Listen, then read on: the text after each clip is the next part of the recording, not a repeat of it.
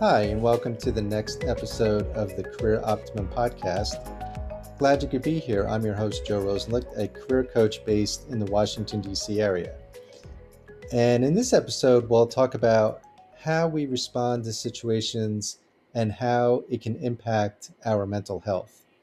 So, today, October 10th, is World Mental Health Day, a day to raise awareness of the struggles many of us face and the importance of maintaining good mental health in all facets of life.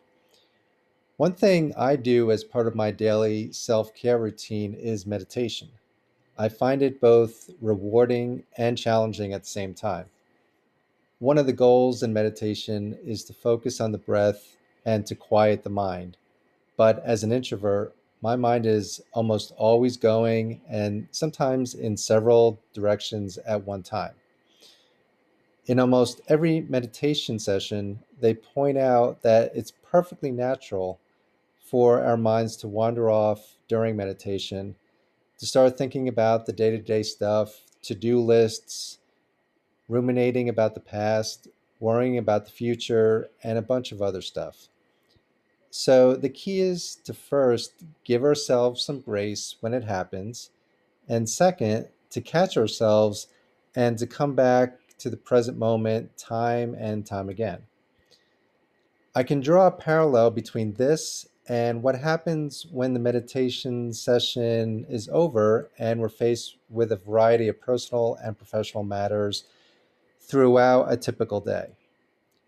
It's not so much the particular situation we're facing, but more so how we respond to it that helps determine our degree of happiness, peace of mind, and success.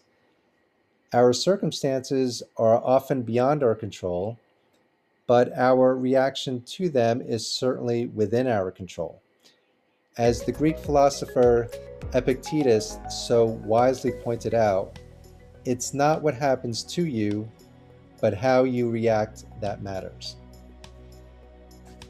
So there you have it. Thanks for listening to this episode of the Career Optimum podcast.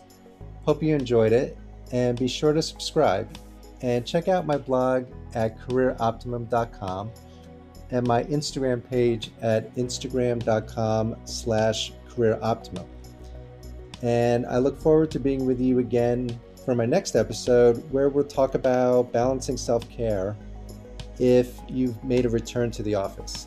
So until then, be well, and thanks again for stopping by.